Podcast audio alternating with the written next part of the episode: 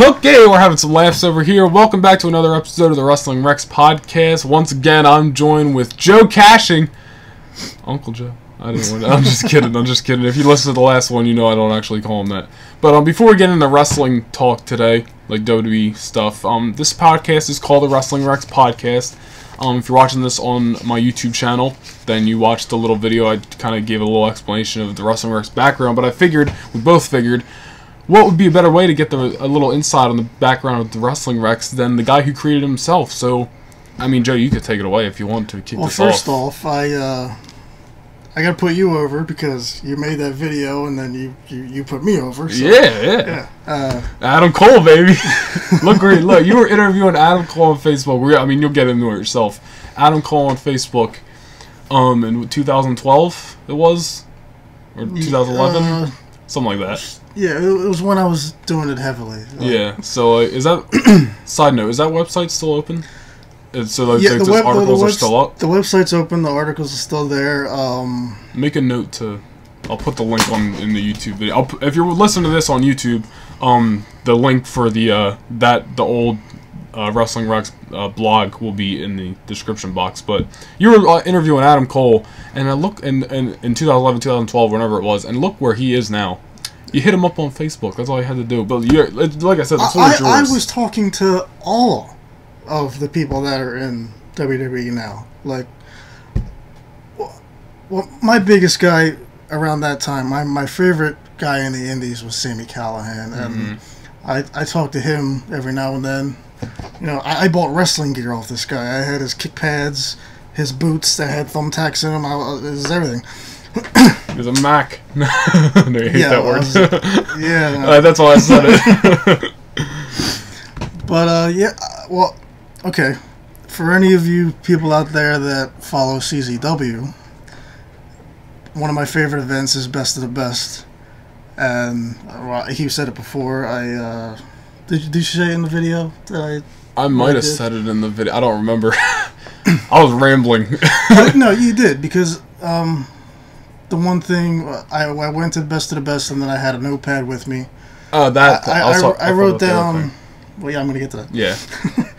I wrote down everything I could to remember the night, and you know I went home. I wrote up an article about what I thought happened during the match, what I liked, what I didn't like, and I not only did I write up an article beforehand, afterward, although the article I wrote before the show was great because I at least got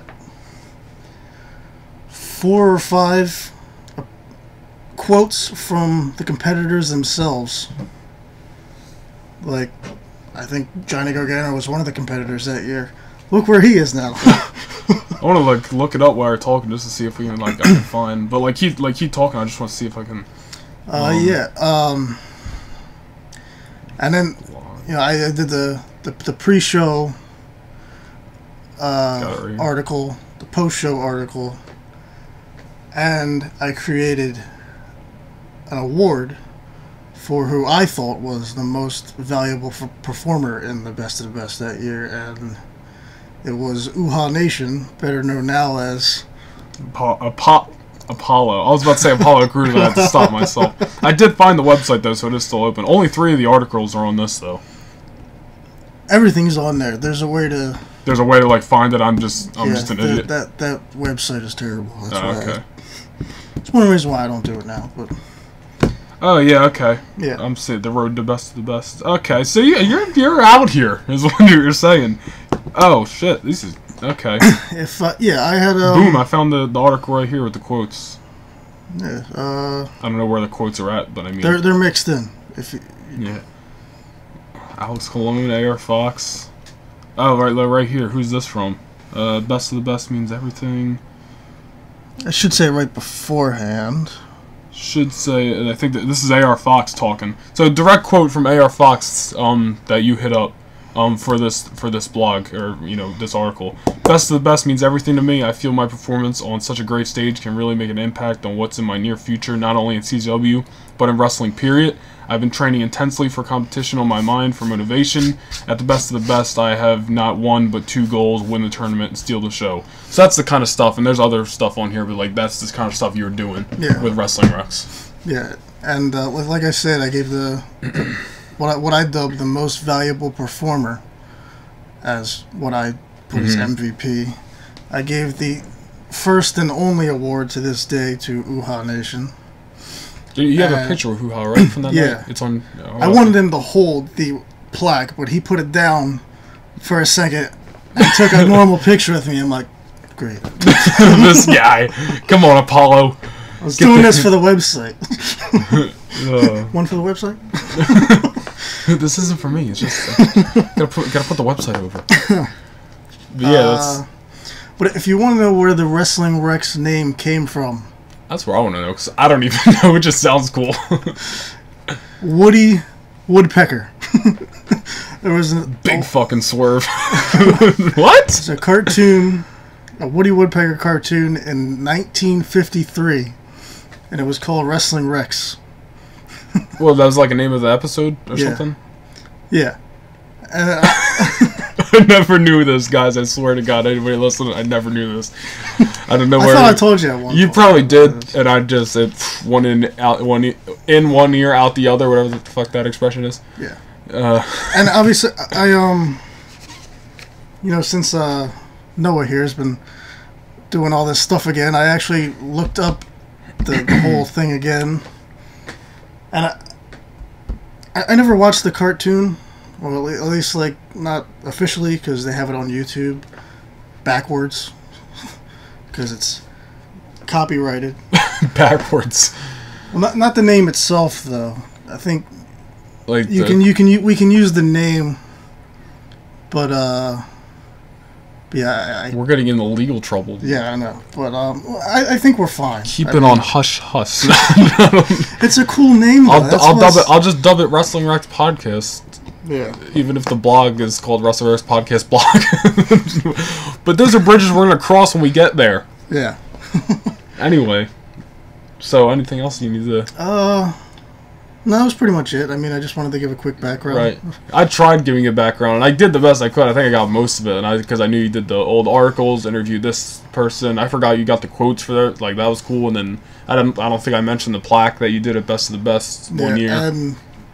I do want to do that again. So we'll try to do. I know Best of the Best is coming up, and maybe we can get in. I haven't followed CZW in a few years, so I know the entire roster is completely different. So yeah, it'll be interesting to see what the type of talent they have. I know a handful of names. I know of a handful of names. There's I think two names in the tournament who I don't know, but I think we'll do our research and maybe we can make a detailed like Best of the Best preview podcast. The week of or something like that. So hey, if you're listening and you're interested, that might be coming in April. I believe the show's April 14th, so like a week before. So that would be cool. But yeah, so there's a little history of the Wrestling Rex thing, since I figured we both figured we should, give a background on that. I tried doing it on my channel, to the best of my ability. I think I got most of it, but I think it was better to get the inside from the original guy who thought of it. But we're not going to talk about us the whole time. We're going to talk some shit on wrestling, right? That's what we do. We're wrestling fans, and we disagree with everything. And I'm saying this, and you're laughing because you have some things to say back.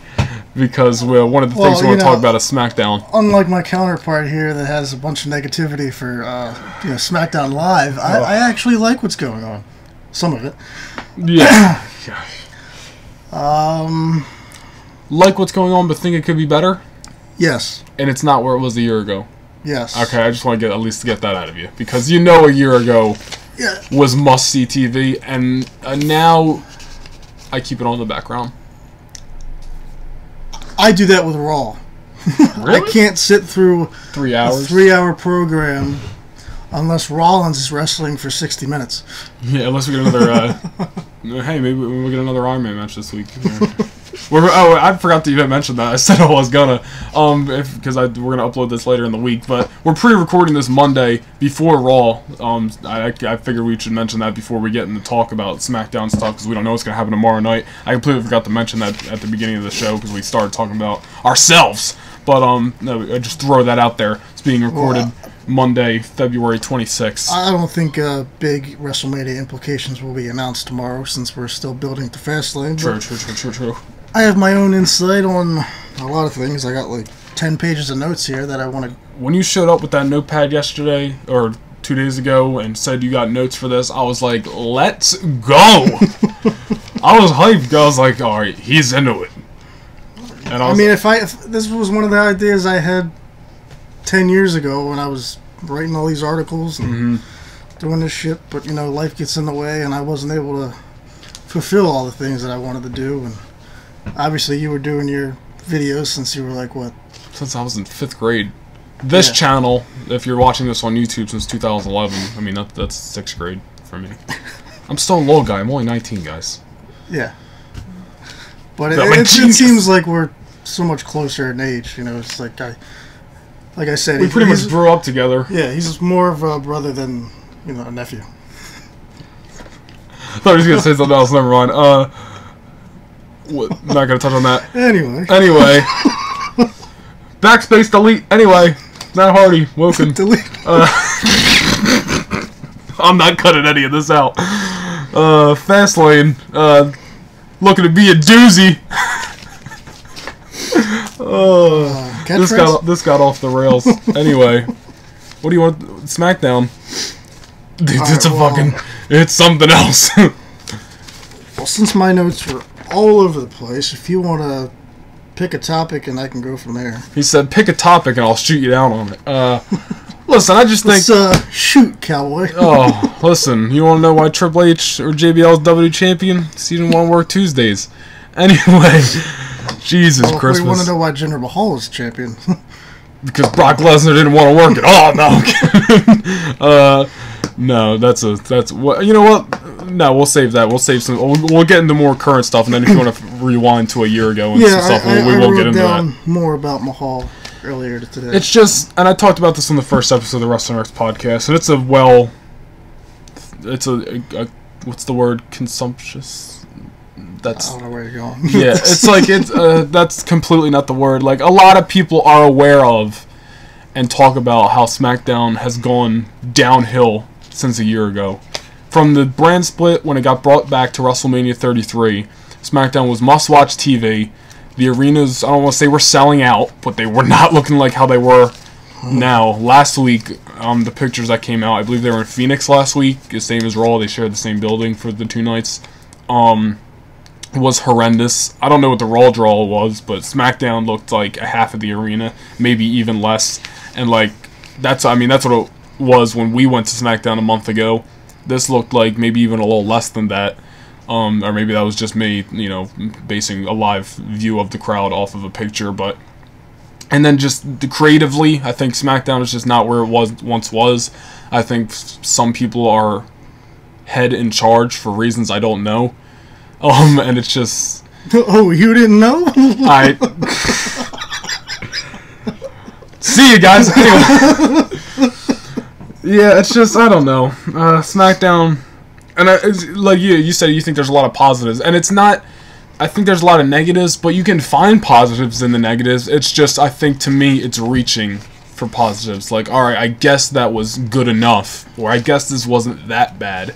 And some of the things that just bother me about SmackDown right now is... But that bother me as WWE as a whole is, you know, cell phone promos. The quote, modern, lazy graphics, in my opinion. But those are side things. When it comes down to just creatively, I just don't necessarily agree with what we've had since a year ago, pretty much. Well, yeah, when you put in, when you factor in the little things that they do, and then they turn into the main part of the show, it's frustrating. One thing I'm talking about specifically, top 10 list. You know, it's just... You think Randy Orton gives a damn? Oh, he's number 9. You're number 9. I'm talking like Jinder Mahal now. You're number 9, Randy. Orton doesn't give a damn. Orton, listen, I love Randy Orton, but some weeks you look at him on TV and he looks like he doesn't even give a shit to be there, and you know he does enough where he wants to be there. Obviously, it's not Brock's situation, but it's just like, why? I don't want Orton to be in the WWE title picture. I don't. Well, that's a lie. That's a lie. I don't mind him in the WWE picture. I just don't want him to be that, like, the face of SmackDown when you got AJ, Nakamura, Owen, Zayn, which, you know, they're all in their separate things right now, or all kind of tied together. But I just don't think Orton should be being used in the position he's in. And the top 10 list as a whole is such a silly idea, especially when the whole concept, it seemed, was to, you know, how Daniel Bryan said in the video, excuse me, when they announced it, was to, you know, pick matches and to see who's going to get opportunities. But the list is filled up with champions. Well, not filled up, but, you know, AJ's number 1. Obviously, he's the WWE champion. I believe Charlotte's number 2. She's the SmackDown Women's champion. The Usos are on there, I think, somewhere. Yes, they are. Yeah, they're on there. So it's just like, well, they're already champions. What opportunities do they need besides defend the titles? So that's one knock right off the bat, is why the champ's on here. 2, and that's a side note, kind of, but there's no heels on there. So that's taking out Owens, Zayn, Ziggler, Corbin. That's probably the top 4 heels on SmackDown, even though some of them don't even feel like heels some weeks. And it's just, you know, and the Jinder Mahal, even though I'm not the biggest Jinder Mahal guy. It's just, it's a weird list, and now they're making they're using it as a way to book storylines. It shouldn't be. You shouldn't look at this and be like, oh, this is where we're gonna go for storylines. I mean, like, WWE.com had a ranking list for years, and I think it still does. Well, I don't go on that website. Yeah. But yeah, just leave it as a list and just leave it as something to look at. Yeah, and like, I'm not saying they can't use it and pull from it. Like, hey, Ty Dillinger, who shouldn't be on the list. I love Ty Dillinger, but he's never on SmackDown. The last time he was, he lost to Baron Corbin, but yeah, he's number 10. I guess they probably did it for the joke of it, because, oh, he's number 10. But Ty Dillinger, you know, say he is in a better position and he's winning consistently, so he's on the list. They can use that and, you know, show Daniel Bryan, Daniel McMahon, or Shane, I don't know what the hell I just said, Shane McMahon and Daniel Bryan, you know, say, hey, Ty Dillinger has won a lot in the past couple of weeks. People think he deserves to have an opportunity. He's number 10, 9 on the list. Why don't we give him a U.S. title match? You know, something like that. So not like, they can use it as that to base opportunities off of, like it seemed like it was going to be, but instead I feel like they're just going to use it as something to lean on for them to give a reason for storylines, a la how they're doing what they're doing with the U.S. title right now, which is terrible. Everything that's happened in the promos that they've had for that, when they don't talk about the list, was fine. But whenever they do bring up the list, it's just frustrating to hear. And, well, another thing about the promos is it sounds like Jinder Mahal was trying to defend Randy Orton after months of just beating the shit out of him. And you know, they had the whole feud with his father involved and everything like that, and is the main program on SmackDown. What the hell? It's just like Jinder's coming out there and he's acting like an 8th grade kid, like pointing fingers, saying Bobby Roode did this when he's not allowed to, making some fake list, trying to stir the pot between Orton and, you know, Roode because he wants the U.S. title. And it's just, like I said, I feel like they're going to, and they're already starting a month into using this list as a backbone to storylines, and now it's become the backbone to the U.S. title storyline. It doesn't seem like it's Mahal and Orton wanting the U.S. title. It's 3 guys who are, you know, moving to trying to move their spots on the list or get on the list, or whatever. Which, like, why is this list even relevant right now? It just started. Why do you care about it so much? You should care about the U.S. title. And I honestly thought this thing was going to change weekly based on who wins and who loses matches, but it hasn't changed in 3 weeks it existed. Yeah, I thought I figured every week they'd, you know, I don't want to say kick off SmackDown, but we'd get, you know, all right, here's the list from last week, and then by the end of the night we'd have a new list or something like that, like based off of what happened every single week. And the champions, like I already said, shouldn't be on there because they're already the champions. The championships are what the opportunities, I assumed before. You're not going to give an opportunity to Ty Dillinger to have a match with Randy Orton, even though it's like, hey, it's an opportunity for Ty Dillinger. He gets to face a former world champion, but, like, at the end of the day, you're not gaining anything from that, even if Ty gets a win. And it's not like they're doing it, or at least haven't so far, having matches where it's to move up on the list or anything. Like, I remember in ROH years ago, like 2010, had like a, I think it was called the Pick Six, and they had matches to, get into the six, and like those six guys were like, top contenders for titles and stuff, like, and there was matches for those spots. It's not like they're doing that. It's just, hey, it's a list, and it's what we got right now. It's what it seems like. Yeah, and the biggest thing that comes out of this list is, again, the U.S. Championship, and I don't think at all that the U.S. Championship match at Fastlane should be Bobby Roode versus Randy Orton, only because they saved that for WrestleMania. If anything, like, and unfortunately, like, we kind of talked about this in the last podcast, I think the U.S. title is going to end up multi-person ladder match at Mania. If there's any one-on-one match to do, if Orton's going to be in that spot, then it is Roode versus Orton. But then again, I think you were saying last night when we were talking that Jinder Mahal might get added to this Fastlane match, so that might become a triple threat. And then maybe they do a one-on-one Bobby Roode versus Orton and Mania after that, but I just think that they love, for some reason, want Jinder Mahal in a pivotal position, at least like in a relevant position on SmackDown. So add those three guys, and then you just fill out the rest of the slots, Rusev, Corbin, Ziggler, because you know that they're not winning the title, and then maybe somebody else, Kofi, Ty Dillinger, I don't know. And then there's your seven-man ladder match for Mania. Hopefully they still care about Rusev, because, I mean, he got over, and that wasn't even WWE's idea. No. At least I don't think. Yeah. It wasn't for him to be one of the top faces on SmackDown, and then he ended up doing that. And WWE ran with it for probably 2 weeks. Sales, because they made Rusev Day t-shirts, they had Rusev Day calendars, I don't know what else they made. Yeah. And then they realized what happened at the Rumble, like... The Rusev Day chants were all over the Royal Rumble matchup, even when Lana came out. He quickly got his U.S. title push, which everybody was thinking he was just gonna get. He got his match, and then we haven't seen him for 2 weeks on SmackDown. Yeah, it's just like it was like they ran with him for 2 weeks. Like, he won the four-way that we were at, the SmackDown we were at, and I thought that we were gonna save Roode versus Rusev for Fastlane, which immediately already felt weird. So I was like, why are they putting Rusev in this position out of nowhere? Even though I was fine with it. And then it happened the next week. Roode and Rusev actually had a really good match. And then, like you said, Rusev hasn't been used since. I don't know what's gonna happen this week, but yeah, that's the thing. Like, they rushed into his quick push that they knew they were, and they were gonna have, and now I guess maybe they're trying to have people forget. Because it's one of those things, like, WWE didn't do it, like, the fans did it, like, Rusev Day thing got over because it was, it's just one of those things that gets over with the fans, and they just start going crazy over it, and then it's like they almost gave Rusev this 2 week push to satisfy, quote-unquote, everybody, and now we haven't seen him. Maybe they want people to forget about him because they don't want to use Rusev in that face spot, even though I think Rusev can play either role, so I don't know. With the whole team with him and Aiden English is gold. Oh, I love it. I mean, listen, you could say, oh, it's a joke of a team, whatever, but, like, Heath Slater and Rhino was a joke of a team, and they were still a legitimate team at the same time, so I don't see any problem with Aiden English and Rusev being in a spot where them two guys are even more legitimate than Slater and Rhino, no offense to them, but, I mean, I don't know. I think... yeah.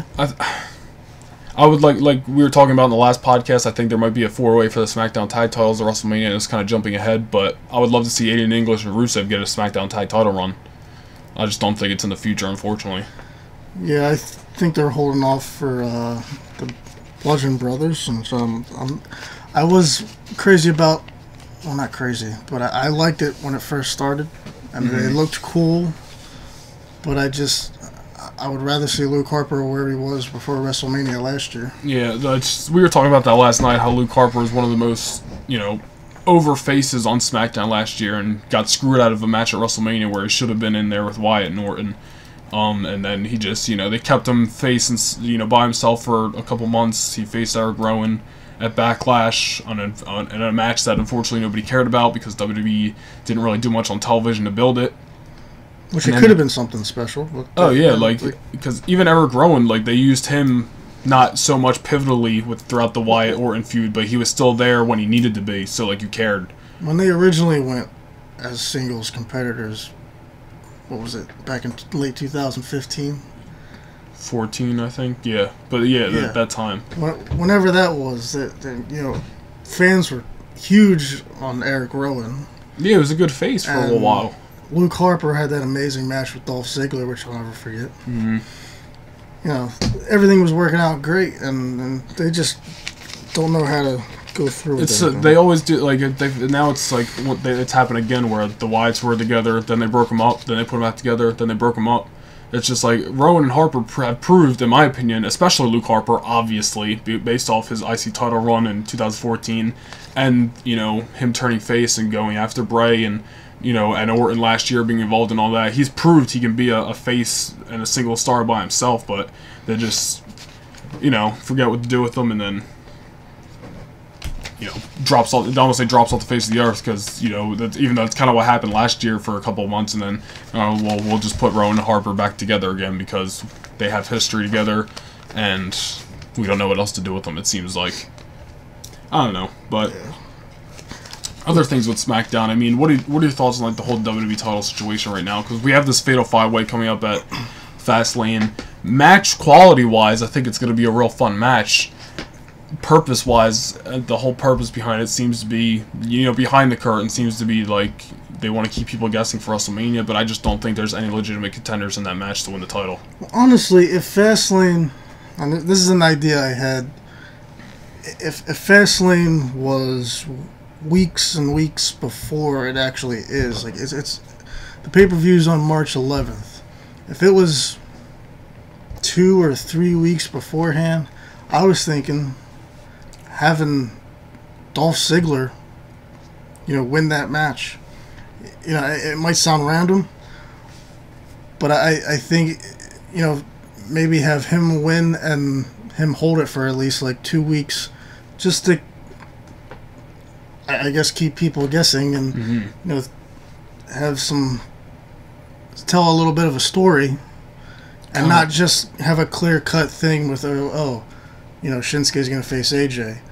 But, yeah, I mean, that'll be the end result, but to have a little bit of a mix-up in between. Some twists and turns and stuff, kind of like how last year leading to Mania it was Orton won the Rumble, but... we had the battle, or he didn't want to face Bray, then we had the Battle Royal with AJ and Harper, they faced, AJ won, but then Orton won it in, so then we had AJ and Orton, like, the match, you didn't know what the match was going to be, they kept guessing for a few weeks, and it was really fun, it was like a whole series of number one contenders matches that we didn't know who was going to face Bray for a little while, so like, that's, I get what you're saying with the whole, like, Ziggler thing, and it actually, whether it's him or, you know, any of those guys, could be a, you know, I only say Ziggler because, I mean, if anybody else wins that WWE title, they should be given a fair run. Nothing against Ziggler, but I, you know, he can just go out there and have the best match of the show, and, you know, if he's the show stealer, you know, and he can still be where he's at. I mean, he's not going to lose his step. Or anything. I mean, if he loses anything, it's I think it's because of WWE and not being able to book him properly. You know, they tried giving him what they could to renegotiate the contract. I mean, I think he was given that U.S. title right before his contract ended or whatever to try to entice him to stay. And then he re-signed, and then look at him since. You know, he's had. I mean, it's only been a couple weeks. But, you know, I mean, I think he can have a legitimate top spot on SmackDown consistently now. And, you know, I mean, that holding that title for at least a couple weeks and having a great match with AJ on SmackDown would have been part of that. Yeah, I know. You said, like, everybody else in the match deserves to have a run if they do. I definitely agree with that, because the thing about that was Baron Corbin who won and then lost 2 weeks later. Like, he's already lost Money in the Bank. He's already lost a lot of big matches. I think they find ways to keep Baron Corbin still on TV and relevant and kind of add that to him. Like, he keeps losing and whatnot, but, like, or, you know, he's in and out in the Rumble match, but I think that would have you can't do so many stuff like that to a point, because then eventually it hurts a guy like that. Where Ziggler, if he would win and lose it, you know, he's been around for so long and he's done stuff to the point where, you know, it's not going to bring him down a notch or lose a step, like you said. Like, I think Corbin would get hurt by that. And Owens and Zayn have already had their shot. You know, they had the handicap match at the Rumble. Now they're doing this again. I don't know where they're going for Mania, which we could talk about. But, I mean, yeah, definitely. I like the Ziggler idea just because it reminds me of the stuff we had last year with the whole twists and turns and stuff leading into Mania. But, I mean, this time around, I think WWE, with the way SmackDown's going and them just, you know, not getting too creative, I think AJ's most likely going to win the match, because, I mean, well, he's obviously going to win the match because he's not going to lose it, and then with Fastlane already so close to WrestleMania, win it back. Like, they're going to go full throttle with AJ versus Nakamura, you know, from then on out. So, I mean, do you like the match? Before I get into that, the only reason why I think I still actually think that might happen, well, only because I don't know how much they can really do for a build between two faces that are already over, and, you know, I mean, what are they gonna do? Tease, you know, oh, we're in a tag match, and he hits me off the rope, or whatever. Yeah, that kind of stuff. They're kind of one-upping each other in, like, a tag match or stuff. They're only going to do so much with that.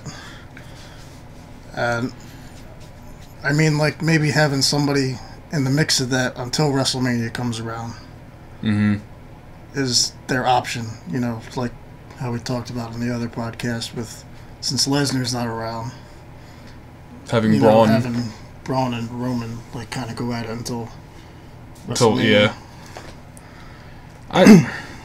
forgot what I was gonna say for a second there. But do you like the Fatal 5-Way match at Fastlane, or would you prefer something else? Well, I'm a fan of competition. You know, my favorite indie wrestling company is Ring of Honor, and they've always brought competition. And, you know, a lot of those guys came from Ring of Honor. Yeah, three of them. Sort of.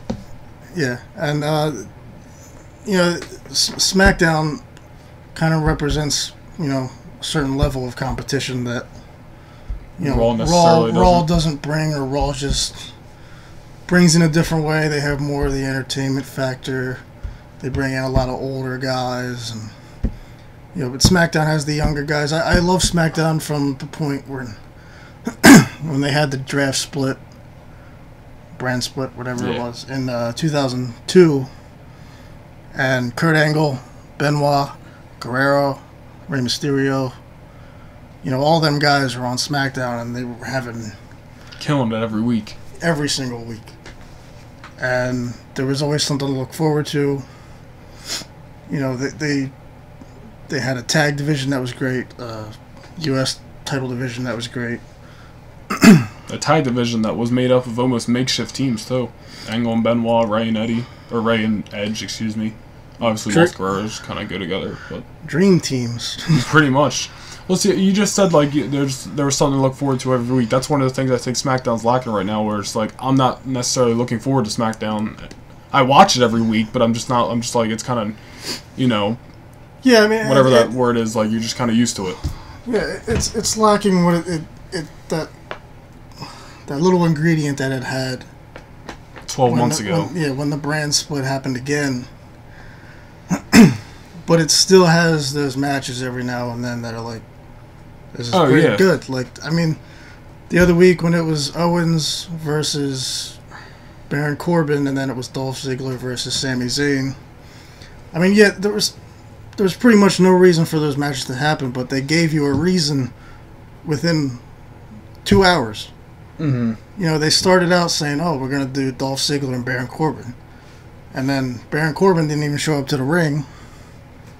And then out of that, it gave you two matches that weren't even supposed to happen. And they both went like 10, 15 minutes. And both of them delivered. One thing about SmackDown that I don't know if... Like, I don't know, do you think this SmackDown's lacking something? Like, I feel like a year ago, they had more... I don't know how to put it, but like there was just more opportunities on the show, and like there was a lot more different stuff happening on the show. I feel like SmackDown for the past few months has been surrounded, or the focal point of it has been Shane McMahon, Dan O'Brien, Kevin Owens, and Sami Zayn, and AJ Styles. And I just think maybe there might be too much of that right now. So it's kind of taking away from, say, Gable and Benjamin versus the Usos feud. Not that that's a feud going on anymore, but, you know, like, stuff like that. Well, first of all, it should be. Well, of course, that's no a thing. No offense to the New Day. Well, at least, what, you know, I can't, I'm sick and tired of pancakes. Oh, what do you mean? You don't like Gable and Benjamin versus the New Day feuding over pancakes a couple weeks ago? That's great TV right there. Whoever booked that deserves a raise. Oh, well, unless it's going to take place in an IHOP, then, you know. It'd be like the House of Horrors. And it'd be a horror to watch. Here's the New Day compound. We're at IHOP. The House of Pancakes. It literally is called the House of Pancakes. Yo, but that's, for real, that was probably one of the dumbest things that ever happened. Gable and Benjamin are supposed to be these taken seriously, kick-ass, no-nonsense guys, and they came out there, flipped a pancake, and Big E went nuts. I fell asleep during SmackDown that night. I'm not just saying that. I was watching it on the couch. I fell asleep. Well, here's... And if it was a year ago, I wouldn't have. I don't get to watch... Well, no pun intended. I don't get to watch SmackDown live. Live. Like, literally live. Yeah. Because of work. I usually get to watch it on Hulu every week. Mm-hmm. Good thing about watching it on Hulu... well, Raw at least. It cuts out half of Raw. But when I get to watch it on, when I get to watch Hulu, SmackDown on Hulu, it cuts out all the commercials. You know, I just breeze right through the show. But yeah, I don't really like that segment. I mean, anything that they're doing. I mean,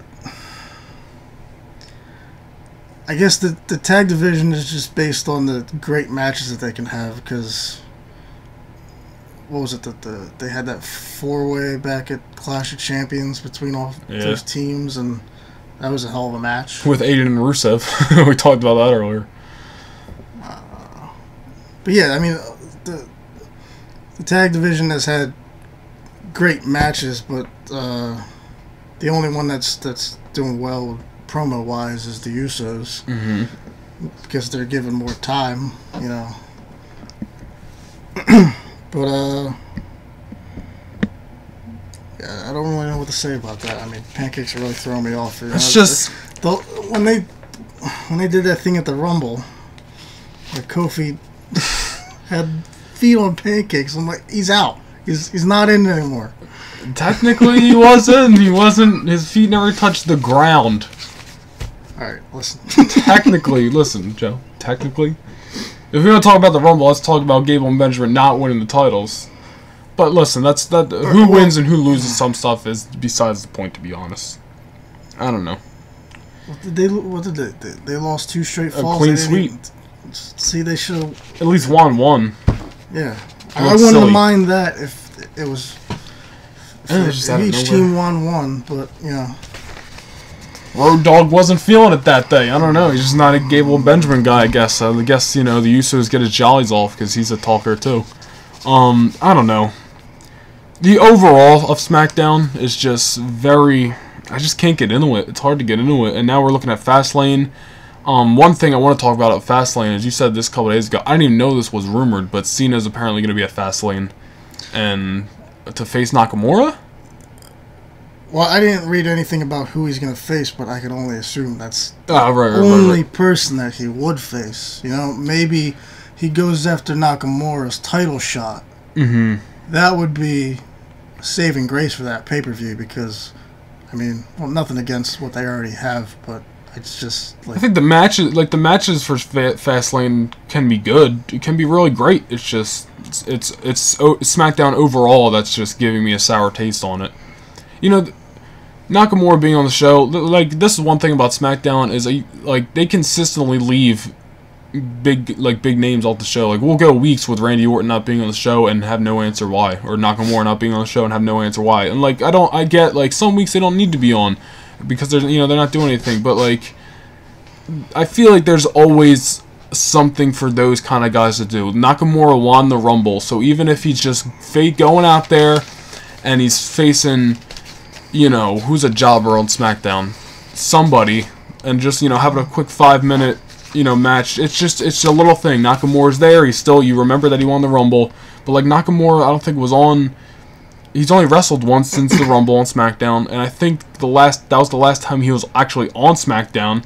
And he appeared the week later in a 30-second backstage thing and looked at AJ and was like, "I'm coming for you." Yeah, see, like big deal. And then they did that video package on Tuesday, which I like last week. Like good video package, good idea, but it would have been even better if you followed it up with a Nakamura match or something like that. So that's just one knock against SmackDown. I don't like how they they consistently leave guys off. So now it's like Nakamura is going to be on the pay-per-view, but a casual fan might have forgot Nakamura even won the Rumble, you know what I mean? So now Cena's going to jump. It will be a boost for SmackDown on the pay-per-view, and it's going to be a great match. Cena Nakamura the first time around was really good. This is saying if it happens, of course, which Cena jumping, I mean, he's a free agent, so it's not jumping. Would, you know, him and Nakamura would make the most sense. Yeah, and, well, before Cena was even rumored to go to SmackDown for the pay-per-view at least, I thought that, you know, a great fast lane matchup would have been Shinsuke and Orton. Mm-hmm. Because, you know, I mean, Orton should be pissed off that he's like not in the main event of WrestleMania. It's not where he was a year ago, you know. Yeah, nothing against him going after the U.S. title, but I mean, there was no story or build or just reason to feel he wants to even go after that title. He just came out one week, like, yeah, it's an open challenge, might as well. It's not like when Cena was there in the U.S. title picture. I felt like he literally went out there to kill the rest of Rusev's push. He went out there as soon as that match ended. Randy Orton, out of nowhere. It was cool. It was a cool RKO. Yeah, it was cool. But I mean, yeah. It's just, that's kind of all they do. That's the most creative they're getting with Randy Orton these days, which I think Orton's capable of so much more. But and I just, every time I think of Randy Orton now, I just think of when he was on the Asian Christian podcast and say, and I'm paraphrasing what he's saying here, I don't give a shit about any of this anymore. I just want to be a heel and, you know, just beat the crap out of everybody. See, I was talking about that earlier. Orton doesn't give a fuck. And Lee, I honestly, like, if here's my perfect world, and obviously a lot needs to change with SmackDown, but, and I think a superstar shakeup, since I brought up at the WrestleMania, is definitely ideal and definitely going to help a reboost of SmackDown. But I think Nakamura beats AJ at Mania, and then we don't get the rematch right away, because I think you could save that for SummerSlam, like Angle and Lesnar, you know, type deal. You could have Orton turn heel after Mania and maybe go after Nakamura. Whether he wins the title or not is a different story, but like, that's just something right there, because Orton and Nakamura and Orton and AJ are both pay-per-view main events. Sure, they've had it on SmackDown. Hasn't happened yet on a pay-per-view was beyond me. It should have happened a year ago, to be perfectly honest. Yeah. I mean, we're going to sidetrack a lot on this podcast, so get used to it if you're listening, but we get into conversations like this several times. We were talking about this last night. That's like the third time I said we were talking about something last night, but we pretty much had a good wrestling conversation last night. We should just record what we had last night. And just uploaded it, but we were talking about WrestleMania, like stuff from like a year ago, and one of my biggest things, that was the downfall of SmackDown, and the downfall of a couple of things, especially Bray Wyatt, certainly, was that at Mania, I thought it should have been Bray with Luke Harper in there, like I mentioned earlier, and Randy Orton. You think it should have been a fatal four-way, either like, with AJ. Either way, it's fine. Like, same thing happens. And Bray wins that match. Orton does not win the title at Mania. Bray wins the title. He can pin either guy. Knowing WWE, that have him pin Harper, that's fine. So Bray Wyatt walks out of Mania the champion. Not the next month, but at Backlash, AJ turned face after Mania after the Shane McMahon match. So AJ goes after the title. They tease Bray and AJ, you know, one-on-one at the end of the Elimination Chamber last year. They had a really good exchange. So Bray versus AJ for the WWE title, Backlash. Going to Harper versus Orton at Backlash as well to continue their feud. Orton wins, Bray wins, they have their blow off of Money in the Bank, preferably, and my idea was a Hell in a Cell, that's just an idea, and Orton can win there, and I think the best possible match where we could have gotten AJ and Orton was SummerSlam last year, Orton defending the title against AJ Styles, and obviously, and then with Bray Wyatt, and now, you know, still relevant on the show because he was just WWE champion, and Shinsuke Nakamura still coming to SmackDown, you could have finally had a match that I think a lot of people wanted to see, and me too, happen at SummerSlam as well. And you couldn't have got Jinder Mahal beating Shinsuke. Yeah. I just went off on a tangent there. But no, it's fine. I mean, that's kind of what they should have did. I mean, the whole shakeup just screwed up everything. The only... I mean, there was like one person from each show that I agreed with going. It's fine. I think a year ago it was like Raw needed the shakeup. SmackDown was fine. SmackDown could have got through till June with the roster they had until a shakeup was probably necessary. Raw needed it a year ago, but now I think the roles are reversed, and I think just to to gain some interest back on SmackDown, they need one immediately after WrestleMania, just like they did last year. And who jumps to where is a whole conversation in itself, because I have my ideas on who would be relevant to jump, but I mean, there are always guys that you look at and say they belong on this show and they should never switch. AJ Styles is, he's the face that... I was about to say the face that runs the place. He's a man that... The house that AJ Styles built, SmackDown Live, that's what it is. I was like, what is it? We're sitting here like idiots. But like, yeah, like AJ should never leave SmackDown. He's a SmackDown guy. And then... Who did I say should never leave Raw last night?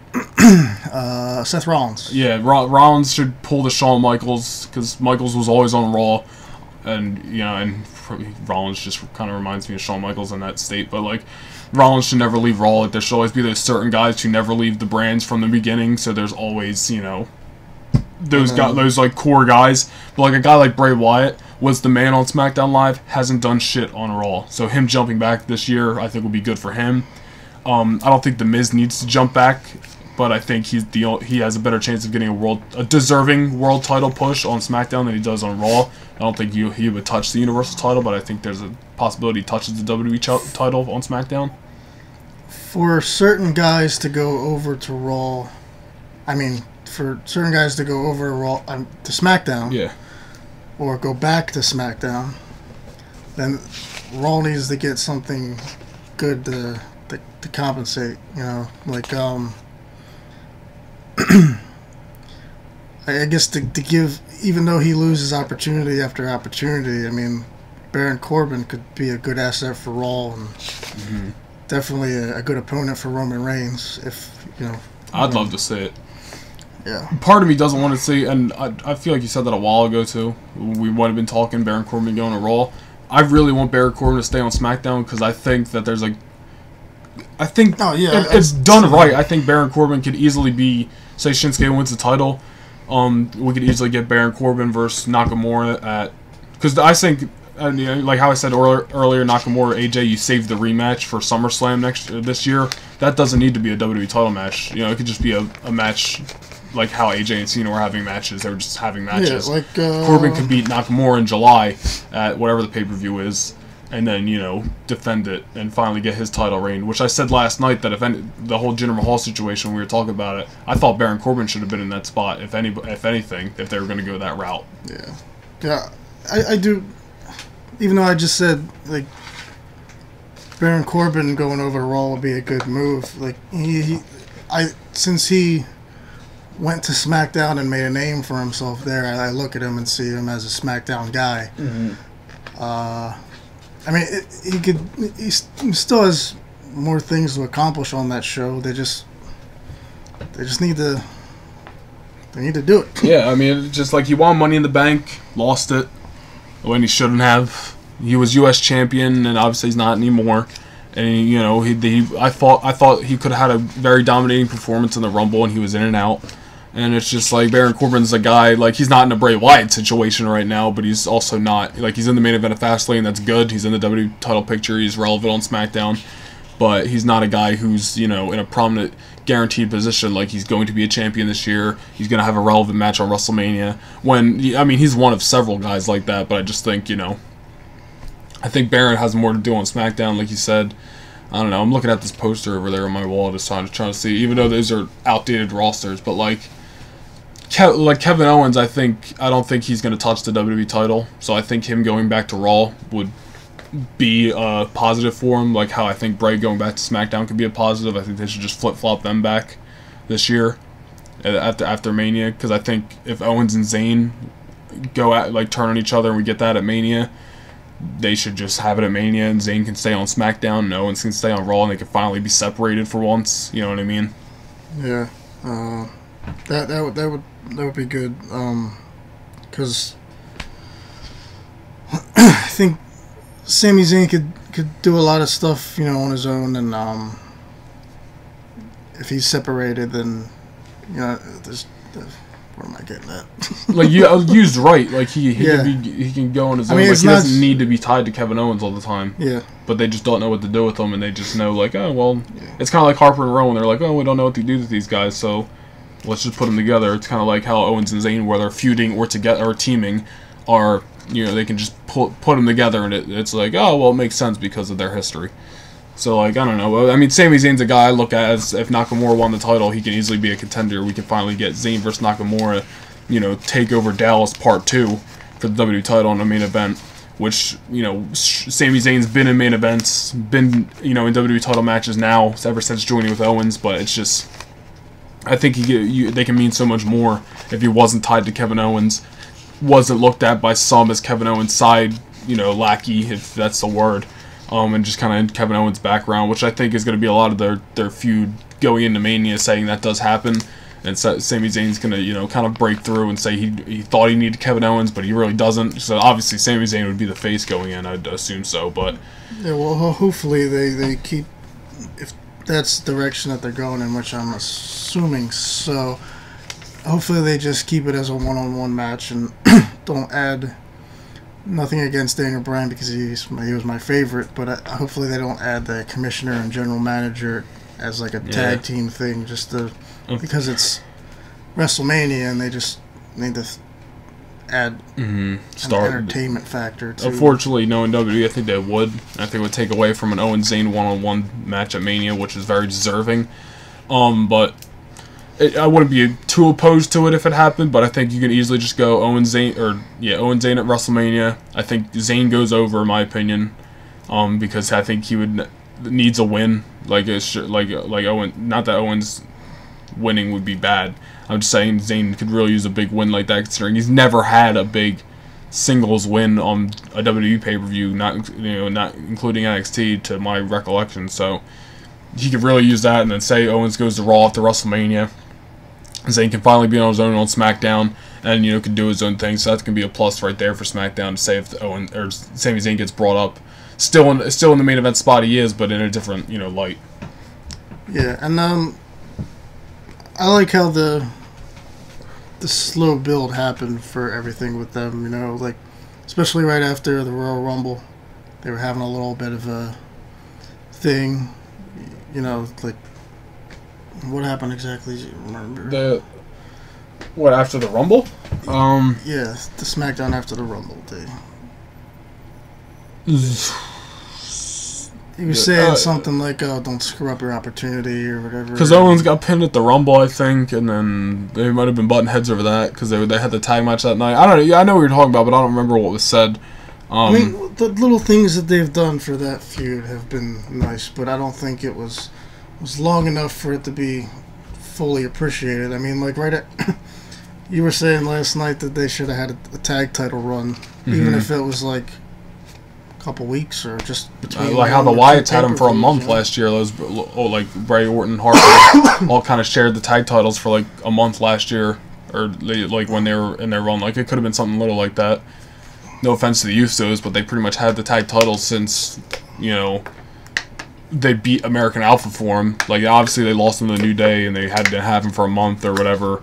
But, like, and they've lost them here and there. But, like, they've pretty much been champions for well over a year. So, like, I think Owens and Zayn having a run, you know, it's Survivor Series time, wouldn't have been bad.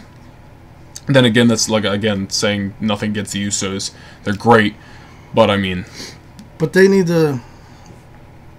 pull the trigger as soon as possible if they're going to have you know, a pay-per-view every single month, and they got so... I mean, it feels like they got so much time, but then they don't really have so much time. Mm. You know, I mean, especially since both shows, well, they did, but both shows did have their own pay-per-view every single month. RIP. Yeah. Good times. Like that means you gotta move the storylines faster. You know, I mean, you can drag stuff out, but you also have to...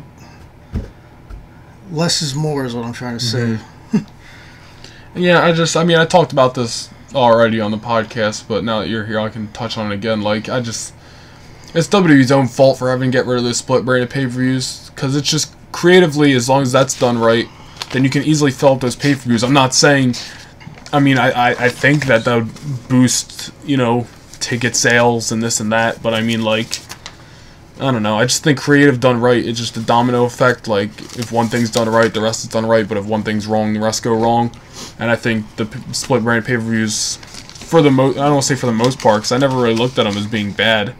Because I don't think we've ever... I mean, we've had some weak ones, but they're never ones that were bad necessarily. But it's just I never really looked at them as they're not working. I looked at them as these could be better. It's just WWE, you know... creative, and especially, like, I thought they could have really reboosted them after WrestleMania, add a superstar shakeup in, you have a fresh set of champions, you know, the Universal title's back around for Raw, and I think, you know call-ups from NXT, like, they could have easily done, you know, had a fresh start for Raw and SmackDown, a fresh start for those Raw and SmackDown pay-per-views, but unfortunately they just pulled the trigger on something that they failed with, and instead of deciding to fix it, they just, you know, ignored it and went on to something else, which I think is a very wrong move in my opinion. Because this pay-per-view is going to be so overloaded and long now, and there's so many guys who are going to miss getting opportunities on those shows because of it. Yeah, and I think they should have at least tried out the single-branded pay-per-views a little bit longer, because after WrestleMania, they don't have to worry about paying Brock Lesnar a big chunk of change anymore. Mm-hmm. You know, they cut back everywhere they can to try to do these things. You know, they don't... Well, they got to put the money in the XFL, John. Yeah. That's something in itself. Head scratcher. That is certainly a head scratcher. I just think, like, all right, like, you know, me and you are big fantasy bookers.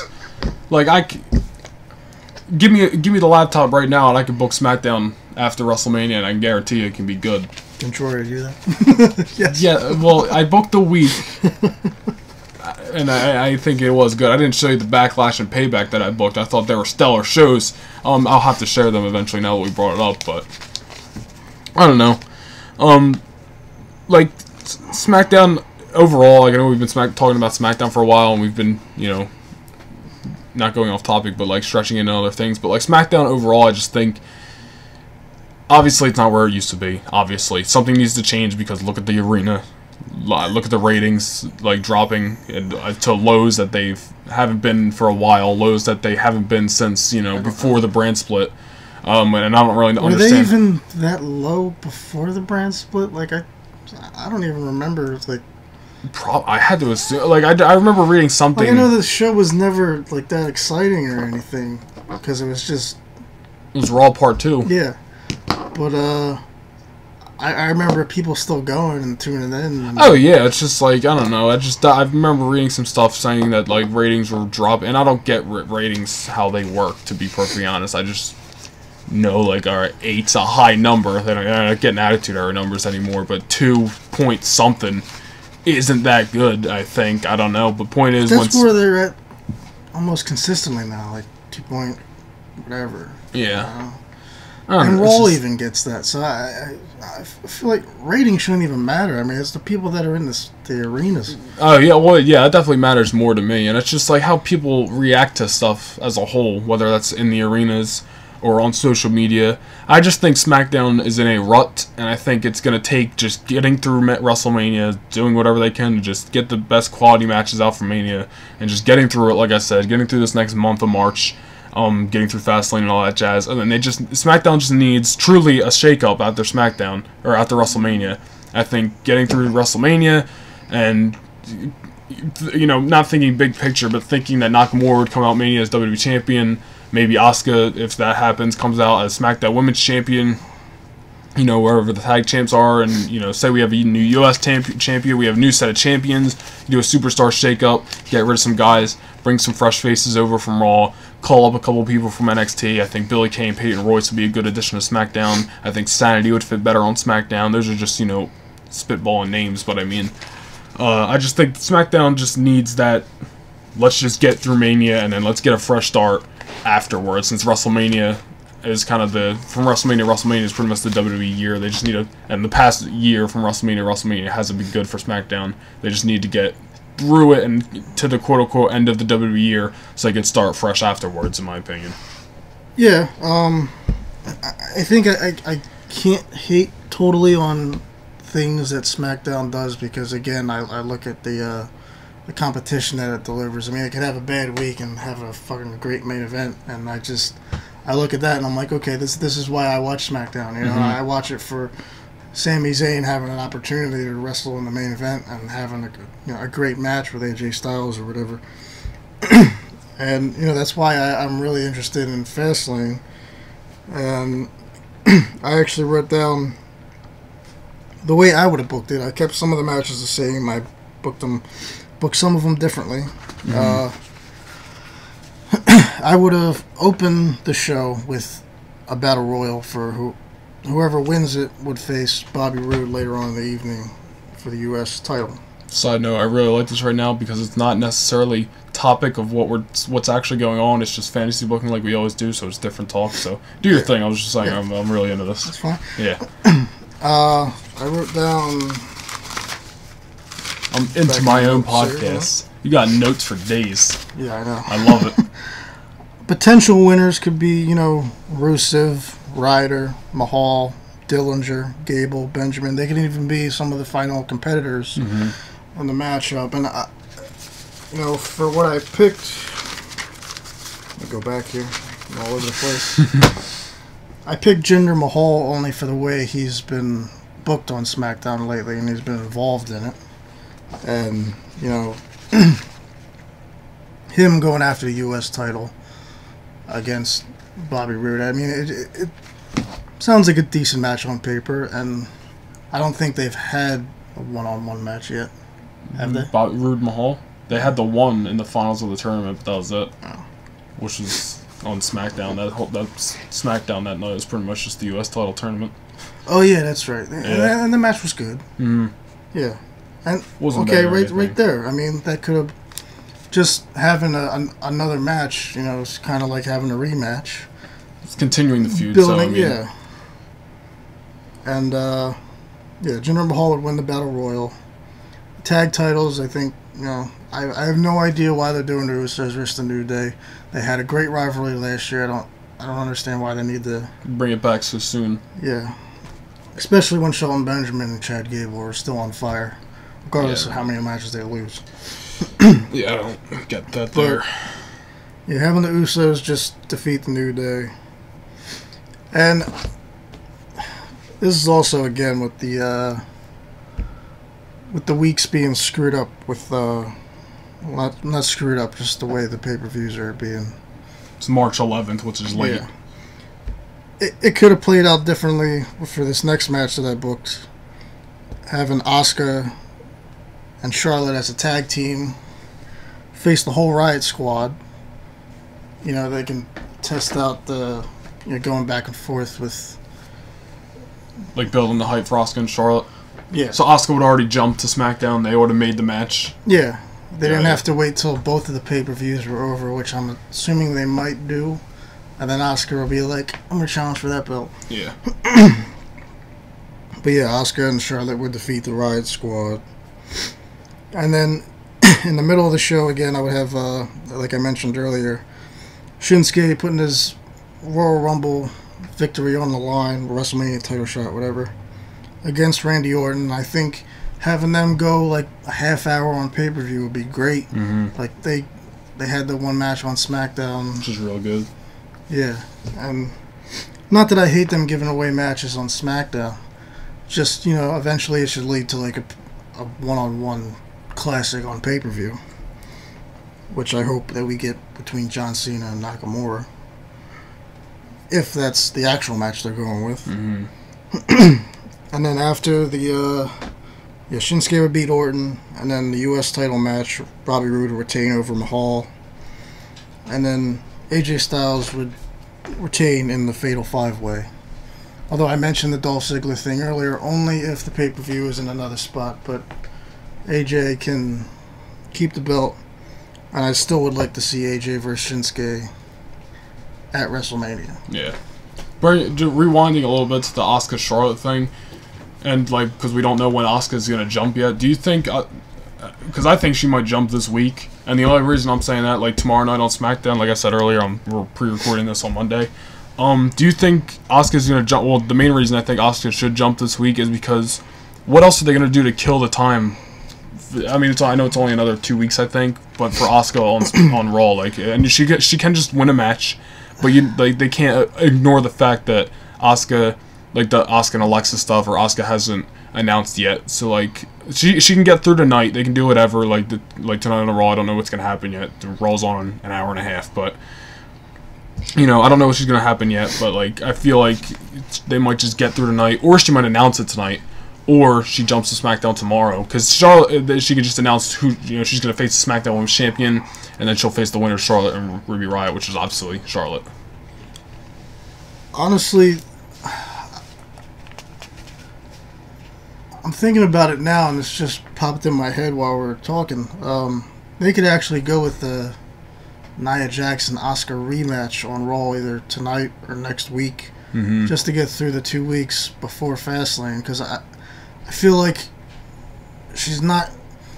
If Fastlane didn't exist, I feel like Asuka would make that decision tonight. Yeah.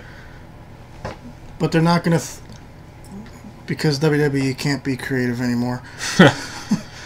For the most part. I don't think they're going to throw in that element of, oh, she's already going to go after that title, and she still has to get through Ruby Riott. Yeah, I mean... that just popped in your head. This just popped in my head. They could do... like, Asuka can get through the next 2 weeks on Raw, whatever. Obviously, there's a third week. If she... say she shows up to SmackDown after Fastlane, that she still has a third Raw to get to. But say Charlotte versus Ruby happens at Fastlane, Charlotte wins, and then Asuka confronts her after. So Asuka immediately jumps to SmackDown. Like, so that's an idea as well. Because you know it's going to happen eventually, so it's just a matter of when. And that just... this just crossed my mind. I mean, like, SmackDown, when that happens, Asuka goes over. SmackDown's going to have their two top matches be face versus face. Yeah. So, I mean... because I don't think there's enough time for Charlotte to turn heel, so, I mean, I don't think he would.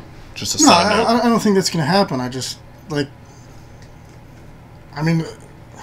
I guess it's good to only have a few weeks between Fastlane and WrestleMania for that reason, because there's only so much story you can tell with two faces.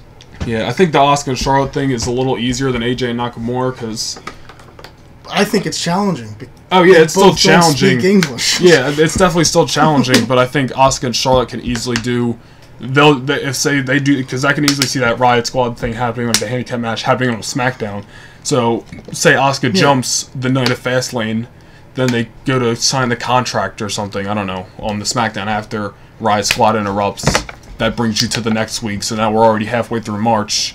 So, like, I think, like, not that they can't do some, get a little creative like that with AJ and Nakamura, but I think just using the Riot Squad as, like, a third party in that feud could easily get Asuka and Charlotte to Mania. And they could just, same thing like we were talking about with AJ and Nakamura, one-up each other on SmackDown, you know, tag matches and... lay each other out and whatever, but I mean, even though they're both, like you said, face versus faces, and they are pretty challenging to get to, and it is a plus that there's only so many weeks between Fastlane and Mania. I'd rather, like, I think they're the best possible matches we can get. Like, I think we might have said it earlier, but I think, or maybe it was in the last podcast. I'm forgetting, to be perfectly honest, but Asuka, I thought, should have gone to SmackDown originally. So now that she's potentially and most likely going to jump, and we're going to get the match that I thought in September we should have got at Mania, which is her and Charlotte, I'm happy about. And we're going to get AJ Nakamura, which when Nakamura came up a year ago was obviously the match that needed to happen. A couple thoughts I have. Yeah. I'm tongue twisted a little bit. I just thought this was a neat little match they could probably throw in on SmackDown down the line before WrestleMania. Since they're doing all these mixed match challenge matches, they could possibly do like a mixed match match on SmackDown. AJ and Charlotte versus Nakamura and Asuka. I mean, like, that would be weird if it was AJ and Asuka versus Charlotte and Nakamura, wouldn't it? Yeah. What is going on here? They each come out with the flags. The flag match. We're pretty good at creative booking, guys. Come on, you gotta give us. All the stuff I said about last year, you know, and you know we're talking about this tag match, the flag match. Come on, like. Well, I mean, with all the stuff that we might rip on with WWE, they're slowly booking toward one hell of a WrestleMania. Oh, I will not take that away. I think WrestleMania, the card this year is looking great. I mean. And this is all potential, what I'm about to say, because obviously it's not all announced, but you got Brock vs. Reigns, that's the only announced match, saying that doesn't get, anything else gets added, it's just Brock vs. Reigns, AJ Nakamura, Asuka, Charlotte, Bayley and Sasha, Alexa and Nia, Ronda and a partner versus Triple H and Steph, let's just say it's, I'll just say it's Angle, I guess Braun vs. Kane, in my opinion, I'm just saying what, in my opinion, how a couple of these matches could go, Braun vs. Kane, Miz, Rollins, Balor. That's already 10 matches. Jesus Christ. I think that's 10 matches, I said. A U.S. title match. Potentially tag title matches. Like, it's going to be a big mania, long mania, but I think all the matches are going to be good to great. Owens and Zayn. Did you mention that one? No, Owens and Zayn. That's almost, like, no knock to them, but that's almost an afterthought to some of these matches, because you already got so many big matches on the show. Yeah. It's almost kind of like a... I don't want to say it, plus it sucks certain guys got injured, but like, if Samoa Joe was around... oh shit, John Cena and The Undertaker, if that's happening... Yeah. I mean, I don't know what The Undertaker status is, but... If well, I heard that he was in the gym recently working out. I swear to God that comes off every year, though. Every year, like, ever since, like, 28, Undertaker's seen doing deadlifts, like, okay, we get it. He's getting in shape. Like, I don't... Alright, maybe not that. The first thing, I just kind of pulled that out of my ass here, but... Say The Undertaker doesn't wrestle, Cena's gonna have a match with somebody. Maybe Braun Strowman? He eliminated him last night. That's a big match for Braun, too. I mean, I was hoping Samoa Joe never got injured, because I think that was the backup match they were gonna go with. Oh, and I would have been... That was a match rumored for last year, I thought, even, too, before... Even though Joe got called up and went to Raw, but, like... I would have been fine with that. That would have been an awesome match. It's a match I want to see. Yeah. And it's a match that didn't happen yet, so they could have saved it for WrestleMania. They threw... Not, I want to say threw away, but they threw away a lot of big-time matches that could have happened on Mania this year throughout the past year. Yeah, well, the one match I thought they were going to book for, like, the last minute last year was Samoa Joe versus Sami Zayn, and that didn't happen at all. Yeah, Samoa Joe was nowhere seen. He wasn't even in the Battle Royal, and Sami Zayn was in the Battle Royal. But let me... Look at all the matches that could have been on Mania... that, you know, happened already. Like, the most recent one that comes to mind is Alexa versus Asuka, and obviously Asuka's jumping, so that's probably why they did that. Braun versus Lesnar, Reigns and Cena, Lesnar versus Joe, Nakamura versus Cena or Orton. There's just a lot of big time matches. I know there's a couple other ones. I mean, I don't want to say Bayley and Sasha because they already faced in NXT, but I know that's happened a couple times on Raw. Like, I know, and I think there's some other stuff too. Like, there's a lot of matches that happened on other side, you know, pay-per-views, B pay-per-views when they could have happened on Mania. Yeah. And it's funny to think because Mania, I think, is still going to be really good this year.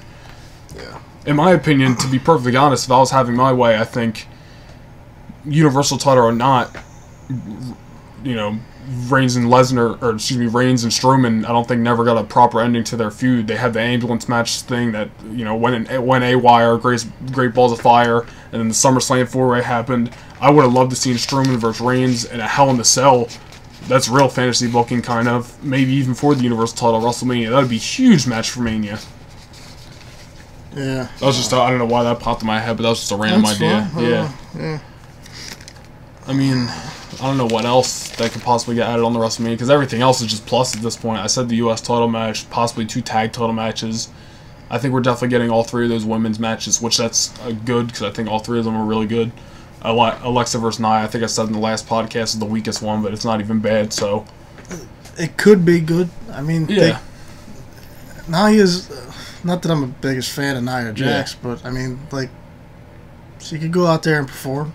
Oh, like I said, I think her and Asuka was Nia's best performance, and I think Alexa and Nia can easily just be, you know, it's going to be Alexa running from Nia, Nia being just like, you know, monstrous, whatever, and I assume Nia would turn face, so it'd be a fresh thing for Nia, and I think it'd be a good match at Mania.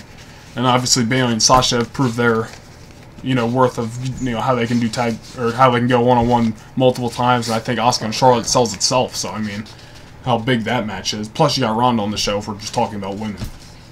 Jesus. It's going to be a long WrestleMania. They need a two-day WrestleMania. At this point, they're going to need to eventually. Or they're just going to have to bring back split-branded pay-per-views. I don't know why I thought that, but I mean... Split-branded Mania. Oh, Jesus Christ. If WWE announced tomorrow, they were like, they backtracked on their idea and split-branded pay-per-views are going to happen, I'd be like, you know what, you guys messed up, but I'll give you the slide on, I'll give you the slide on this one. You guys, you corrected it. That's just me. I know some people are high on the idea, but not me necessarily. We've been talking for an hour and 15 minutes. You got anything else for, we've been talking a lot about SmackDown, Fastlane, WrestleMania. Got to know a little bit of stuff on Raw, even though we talked about that in the last podcast. I do want to touch up on, the smaller brands real quick. Alright, let's do it. 205 Live. This is a podcast, I don't care how long it goes. Yeah, not that I ever...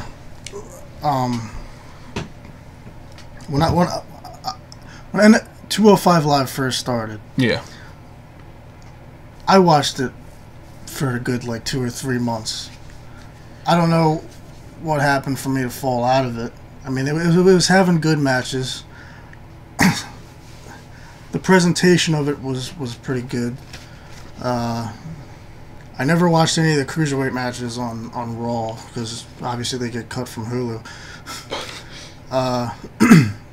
But I was always looking into it, and then I got back into it when Enzo joined the cruiserweight division, which I thought was going to suck. But you know, Enzo was entertaining, and he's a very entertaining heel. No, I agree. I think he brought me into... I mean, I fell back out of it again, but there was a good month there when he first went to 205 Live. He was actually pretty entertaining, and it wasn't as bad as I thought it. Like, I literally never watched 205 Live. I might have watched a couple here and there, but that, like, when Enzo first jumped, that was the first time, like, I actually started watching, and then I fell out of it, you know, October time, because I was just like, I don't care. But now, things have really turned around. Oh, yeah. Well... Some of the thoughts I had when 205 Live first started is I always thought the Cruiserweight division itself should have been an extension on NXT because the NXT crowd, well, maybe not in Full Sail anymore because they've just drifted away, but everywhere else they go for NXT is just always on fire and they're always into it and they love wrestling. And I thought that's what the cruiserweight division should be, is wrestling. You know, obviously, you know, the cruiserweights, some of the luchadors, they have the gimmicks and everything, but when you're in that ring between the bells, it's just, yeah. it's wrestling. It's what, you know, you think you want to say. It's the action, like how Daniel Bryan said, like that one week when he introduced Drake Maverick or whatever, he was like, you guys are going to get the action you want, and that's truly the action you want. It's Vince McMahon's 205 Live was, you know, very not story-driven, but very, because there was a lack of story, but very character-driven. I think now we're getting more wrestling-driven, with the characters being more real-life, relatable people, and not so much the focal point of the show. Well, I don't even look at...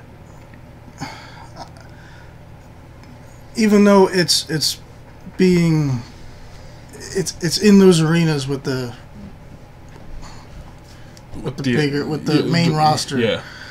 It's in the arenas with the main roster, but I just... I don't see it as a show. I see it as a competition. I see the cruiserweight matches as competitions. Because they just do something that the rest of the roster and the other type of wrestlers don't do. You know, and they can't just go 5, 10 minutes. They have to be given more time. Build the story that they're telling in the wrestling match. Mm-hmm. You know, build up to that flip that they're going to do to the outside or that dive. You know, not just trying to go out there and get your shit in. And which sometimes, that's a lot of times what it felt like on whether it was 205 Live, the old 205 Live or Raw or pay-per-view. Yeah. Which now, ever since this tournament has kicked off, it seems like there's meaning behind all these matches. Every guy cares. They want to be a part of the tournament. Just last week, I thought Gallagher and Mustafa Ali had one of the best matches of the tournament so far, because it was Gallagher showing a new aggression after Drake Maverick called him out, kind of on, you know, just being silly, wearing a suit to the ring. And all that jazz, like showing a new aggression, really taking it in and giving Mustafa Ali a beating. Mustafa Ali kept trying to fight back. Gallagher wouldn't let him. Gallagher couldn't put him away, and then finally Mustafa Ali was able to fight back, hit the inverted 450, and finally win. So, like, there was a good story, and it was a good 20-minute match, it seemed like. And even before that, we had a, you know, Buddy Murphy versus Aria Daivari. Buddy Murphy's first night on the show, and, like, you know, they gave you a reason just through video packages, and I said this in the podcast a couple episodes ago, but just through video packages, they gave you a reason to care about Buddy Murphy, and, you know, him trying to make weight, and showing that he really wants to be a part of the tournament, and then he finally comes up, you know, makes a big impact, has a great showing against Daivari, and beats him, and now he advances. So, like, just this past week was really good, and the week we were there, and Philly was kind of the kickoff to all this, with Drake Maverick debuting, and we had Tyler Bate, and, who the hell is Tyler Bate? I'm having a blank. TJP, yeah. had a really good match, and Cedric Alexander, Grand Metalik tore it up. So, like, obviously we've had 2 other weeks plus, you know, on top of the ones I talked about. So, like, the tournament has just been great so far. Every match just feels like every guy cares. Plus, like, last week we had Metalik and Lindsay Dorado versus, like, 2 local guys. But it was, like, a really, like, it was a good little 2-3 minute match. And, like, even Kalisto went over to the ring announcers, said something about his match against Roderick Strong next week. He was out there, and they were just ignoring the fact that he's wrestling in this tournament. And that's what's on his mind.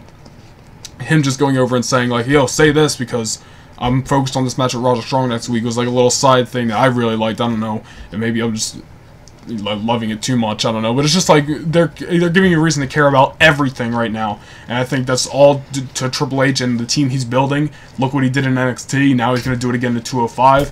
I wish this could happen on Raw and SmackDown as well, and I think it will eventually when Triple H is in charge of every show. But I think it's one step at a time. The 205 Live for the past 4 weeks has been the best main roster show. And I don't know, what other thoughts you got? I mean, did I have something? Drawing blanks. Yeah. That's why I have a notepad. I should have wrote it down. Oh. Well, each tournament match has been phenomenal. I mean, when we went there 3 or 4 weeks ago, when it was in Philly after the Rumble, they started the tournament, and I was like, okay, this is very cool, and I was like, okay, maybe it just might be the same as 205 Lives might be doing, you know. But then, you know, the match with, what was the first match? Cedric and Metalik. Yeah, and they, you know, they were getting to the stuff that they needed to get to in a match. You know, they weren't just going with the flow or, you know, just the motions or whatever. Mm-hmm. They were getting to a point where it's like, oh wow, this is different than what they've been doing in weeks past, and you know the crowd there was noticing, and you know it wasn't filling out the way that you know the crowd wasn't, yeah, you know, filing out of the building. Even like the TJP. Tyler Bate match was like, and I think the fact that they advertised Tyler Bate, people were still like in their seats, like, oh, okay. Oh, I know, that was a huge plus for me because I was like, oh, I was not expecting that. So like that was really cool, and like even the match, like I was talking about, like was more than I expected because I believe it was that match in the tournament, unless I'm thinking of something else, but I'm pretty sure it's that where TJP was working on Tyler Bate's knee a lot and couldn't put Tyler Bate away to the point where he had to cheat to win and roll up his tights. So like even Tyler Bate looked good in defeat because he took such a punishment to his knee, but still wouldn't go, and it had to take TJP taking a shortcut to win. So like there's like little stories like that in matches shows you how much TJP cares about winning this tournament, and it's not the Cruiserweight Classic like he said anymore, and he's doing things his way. And Tyler Bate wouldn't go away, even such agony of his knees. Like it shows how he cares so much. And it's just like, if the superstars are presented in a way that they care about what they're doing, then immediately I think the fans care about what you're doing. And I think over the past 4 weeks, that's exactly what has been happening on that show. Yeah. Keep going. I just had drawing blanks over here. I mean, overall, like it's just speechless performing. It's speechless. They're leaving you in awe. Don't blink, you'll miss it. Like the commercial on the network says, they play it too much. Anyway, I mean, was it something about 205 Live that you had to say? Yeah, it was. Oh, I was about to say. Now I'm just sitting here like I'm twiddling my thumbs, Joe. This is professional podcasting. But like I don't know, I was talking about 205 Live a couple episodes ago, and just like I talked about how good it was been, but like I also talked about how good it could be. And like there's a lot of things that, like I said, like whether that's adding in a new tag title. I said 6-man tag title would be pretty cool, it'd be different, bringing in some different names, like if they were able to get Neville back, or if they brought back the Hurricane or Mysterio. Like there's so much to do with 205 Live since it's just starting to get good again, that like sky's the limit. It's so like fun to watch, and it's gonna be fun to watch like the progression throughout, especially this year, because I think 2018 is gonna be huge since it started like, you know, the month of January wasn't really much for 205 Live. It was just average 205, and then the end of it was the kickoff to what is gonna be the biggest year for the Cruiserweight division. Yeah, even bigger than and hotter I think than even the Cruiserweight Classic was. Yeah, they're definitely gonna get a spotlight, and it's not. Unlike last year at WrestleMania, they had a Neville and Austin Aries, am I correct? Yeah. And that match didn't get what it deserved to be. Like, what was it on the kickoff? It was on the kickoff. It was the first match on the kickoff. Even if it was on the kickoff, give it time. Yeah. I mean, how long was the kickoff? 3 hours or whatever? Like, 2, I think. I don't know. Even at that, I mean, the announcers don't have nothing to talk about. They talk about the same stuff during the pre-shows. It's like, all right, nobody cares. Yeah, there's like those panels and stuff. So there's a reason. There's no reason they couldn't have gave it time. I know what you mean. And I think, you know, this year that they're gonna have two competitors that probably never ever competed at WrestleMania to go at it for the title. I don't think anybody in the tournament has. Oh, I mean maybe Kalisto actually, but I think everybody else is fresh meat regarding Mania. Kalisto's best match at WrestleMania is Ryback. Yeah. Hey, yo, Ryback rules, bro. I don't know. I'm kidding. I fucking hate that guy. Don't get me started. I mean, what do you think? I think I can pretty much think of most of the bracket in my head. Who do you think's gonna be in the finals? I think Cedric and Roddy will meet up in the semifinals on one side, and I think Gulak and who the hell else? Mustafa Ali will meet up on the other side. I think Cedric goes to Mania, in my opinion. I think he's going to face Mustafa. Yeah, I think that's... I mean, the way the crowd was behind him when he was facing Gallagher last week. It's kind of funny, too, and I told you this last night, that it was the week before the Rumble, Cedric and Mustafa Ali tore it up on 205 Live, so it's kind of fitting that they were... You could almost say they were the kickoff to the new 205, and now they'll come... And maybe, you know, sorry to interrupt you, but maybe Triple H took note of that. And was like, okay... This is what we're going to have again. They're just going to have, you know, the outlet they need. Yeah, so it would be fitting if those two are the two that culminate as in the finals of the tournament at WrestleMania, especially because Cedric was the first match in the tournament, Mustafa was the last of the first round, so it's kind of be fitting for them to come together. So, and it'd be even, I mean, not that they need it, but it'd be an even huge plus for the match to give people even more of a reason to care for the people who aren't in the 205 Live and the Cruiserweights right now. If it was, say, a ladder match or something, if you know, another match like that doesn't get added on the card, but that all remains to be seen. I think Cedric will most likely win. Mustafa Ali is definitely in line for a title reign this year. I think Gulak is as well. And then who else from there is, you know, the names can be listed. But it's tough because so many people deserve to have that belt, but I don't want to see it just jump from one person to the next. Yeah, and that's why I want to see it get decent runs. Like I want Cedric to have a good couple-month run, and then Mustafa to finally beat him or something like that. Like I don't know, but like Gulak, I think, is just even on a terrible 205 Live like we used to have, was always a saving grace. Every time I checked it out, his character as then was good, and now that he's transforming back into this, you know, hard-hitting, no-nonsense street fighter, taped his, you know, fist up kind of guy, I think, is just so, like, so good, and Gulak's just the man, and he's just, he looks so perfect with the Cruiserweight title. I think he should definitely get in line. But what do you think about a secondary title on 205 Live? Not a singles title, maybe. I'd prefer a tag or trios title, but maybe they could do a secondary. I wouldn't mind the a trios, but I mean, I don't think. I mean, what do they got? Like two, like six-man groups. Well, yeah. I mean, so the tag one would probably be easier. I mean, I just got that six-man idea from somebody else saying it and whatnot. But like the tag one would be easier because look, you got, you know, the Lucha House Party, Cedric and Mustafa, Gallagher and Bryan. Yeah, Bryan comes back. Yeah, that one. Like they can easily pair some guys up. It doesn't have to be, you know, definite teams. They can usually put Tyler Bate and Drake Maverick together, because obviously Trent Seven ain't no cruiserweight. But I mean, you know, there's teams to, you know, be put together.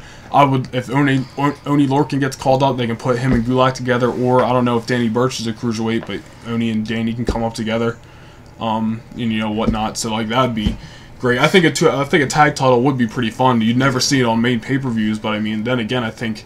Well, the way 205's going, they might not need to be on these pay-per-views anymore. Yeah, that's one thing I was going to say. They don't need to be. I think they should be on pay-per-view, not every single one. Like so it'll like, give. They can have like 1 week where they put their main title match for the month on 205 Live. Mm-hmm. Doesn't need to be on whatever pay-per-view. Oh yeah, and the way 205's going, like they might.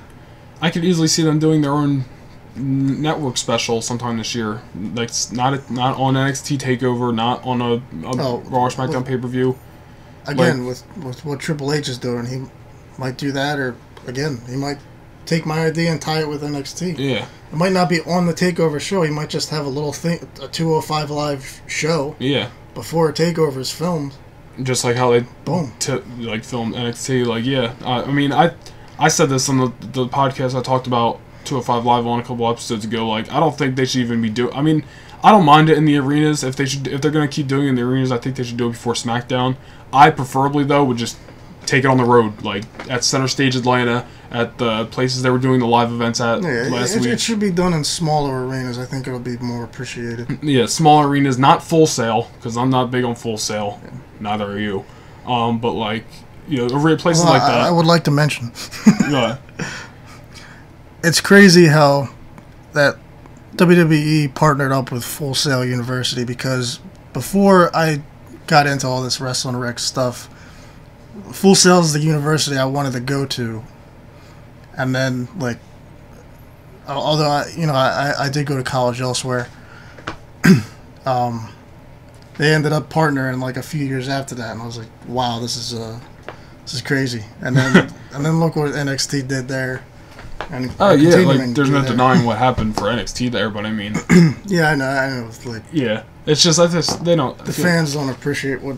Yeah, so but like imagine 205 and Center Stage where NXT's been, crowd lit up purple, they'd be all into it. Like I think it'd be great. Yeah, and they could even go, you know, like NXT's done the Arnold Classic. Yeah, I know what you mean. Like that, yeah, that was good, cool stuff for NXT. So it was different stuff for NXT, and they had like Neville and Cesaro had a really good match at that thing.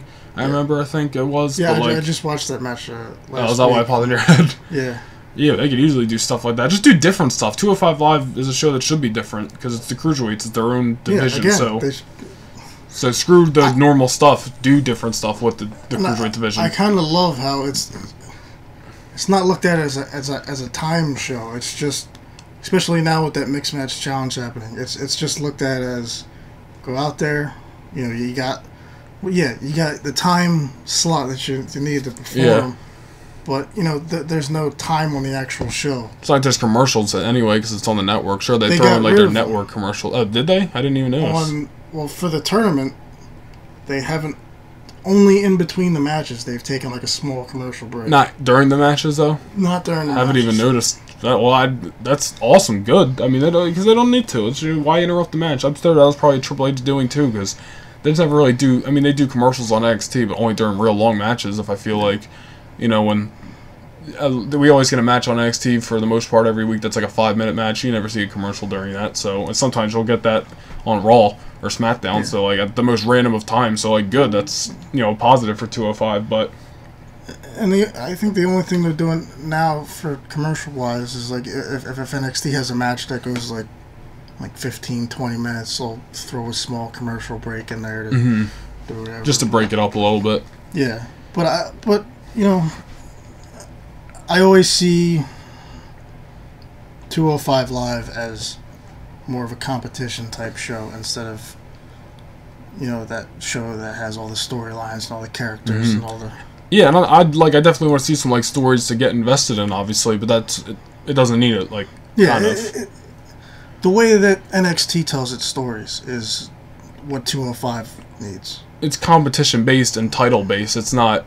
Like, I don't know, what's a random story that we've had on Raw or SmackDown, like, in the past years, like, I'm sure if we sat down and thought about it, we could think of countless ones, but, like, they're just based off, like, the competition in the ring and, you know, titles and stuff, and, like, like, opportunities and stuff. It's not, you know, this person, it's not like, you remember, like, a couple of years ago, I don't know why this popped in my head, but, like, when Miz and Naomi were talking backstage to that swear to, like, that started an Uso versus Miz and Damian Sandow feud. Like, it made no sense. Like, that shit. Like, yeah, random stuff like that. Like, it's unnecessary.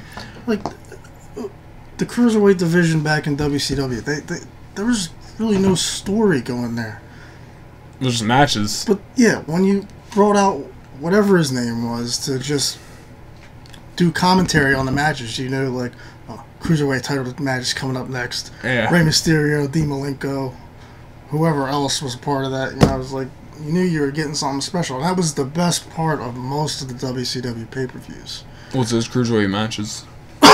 To be honest, I think they could be the best part of the WWE pay-per-views. Just, you know, we already talked about it with the split brands going, the pay-per-views going. They're going to be pushed right off the card because there's only so much. WWE has all the talent in the world. They just don't. That's the they really do. They have everybody they could possibly need. I'm not going to say what they can do to utilize that talent, but it's hard to harness all that talent and put it where it needs to go. And you got only especially a 3 or 4 hour program with pay-per-views to display all that talent. Yeah. Like, that's why, you know, like, I'm glad that everything kind of has its own thing, like 205 Live, Cruiserweight division, you know, it's separate from like, the other shows. Yeah.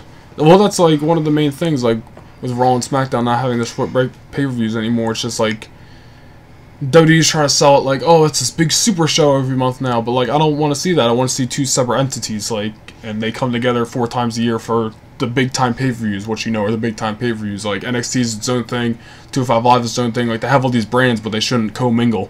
Like especially like, you know, 205. They shouldn't, you know, they shouldn't be like on a Raw show just to get bumped off. You know what I mean? So like there's no point because that just makes the Cruiserweights look bad. So they can just have their own thing and, you know, do their own thing and don't have to worry about that.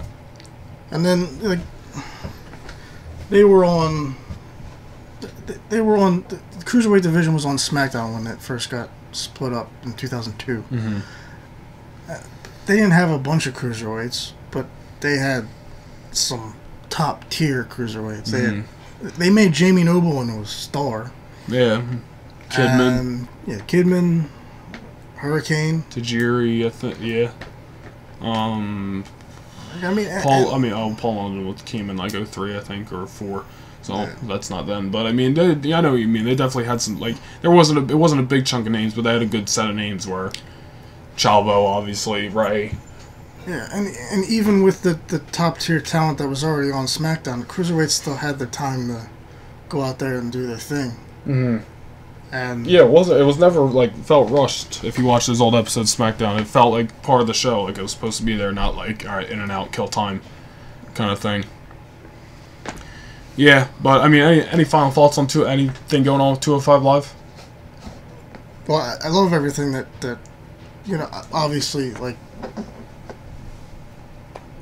you know, they do this for Drake Maverick, but you know what he's displayed on camera. Like, he just came out and said, "Well, we're gonna have a competition," mm-hmm. and you know he took to Gulak, Nice and Gallagher. I said, like, go out there and like call them all out on stuff. Yeah, I did like that because it's making him a different GM than just normal GMs that we're used to. And like, I feel like even if you see him on social media, like he feel like he actually cares about 205 Live and like wants to be a part of the show. So like that I think he's a perfect fit for 205. Yeah, it even surprised me when they had him out there. I'm like, you know, when I was in the crowd and I couldn't even see him. I was like, where the hell is this guy? Where's this guy at?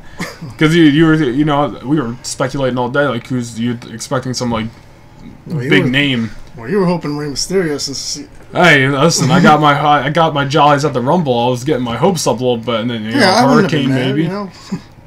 But, you know, not that I was disappointed. I was just kind of like, oh, okay, this is not what I expected, but is what it is. And I love the dude. Drake Maverick, like, his... He's a perfect fit. He's a good character for 205 Live. He's a different general manager. Like, he pushed the talent to be different in the tournament and get their edge back and all this stuff. Like, he wants the competition on 205 Live. So, like, like I said, it's a different edge to a GM character. Yeah, and I've always had a favoritism towards, like, London type guy. You know, it's like, he's from London, right?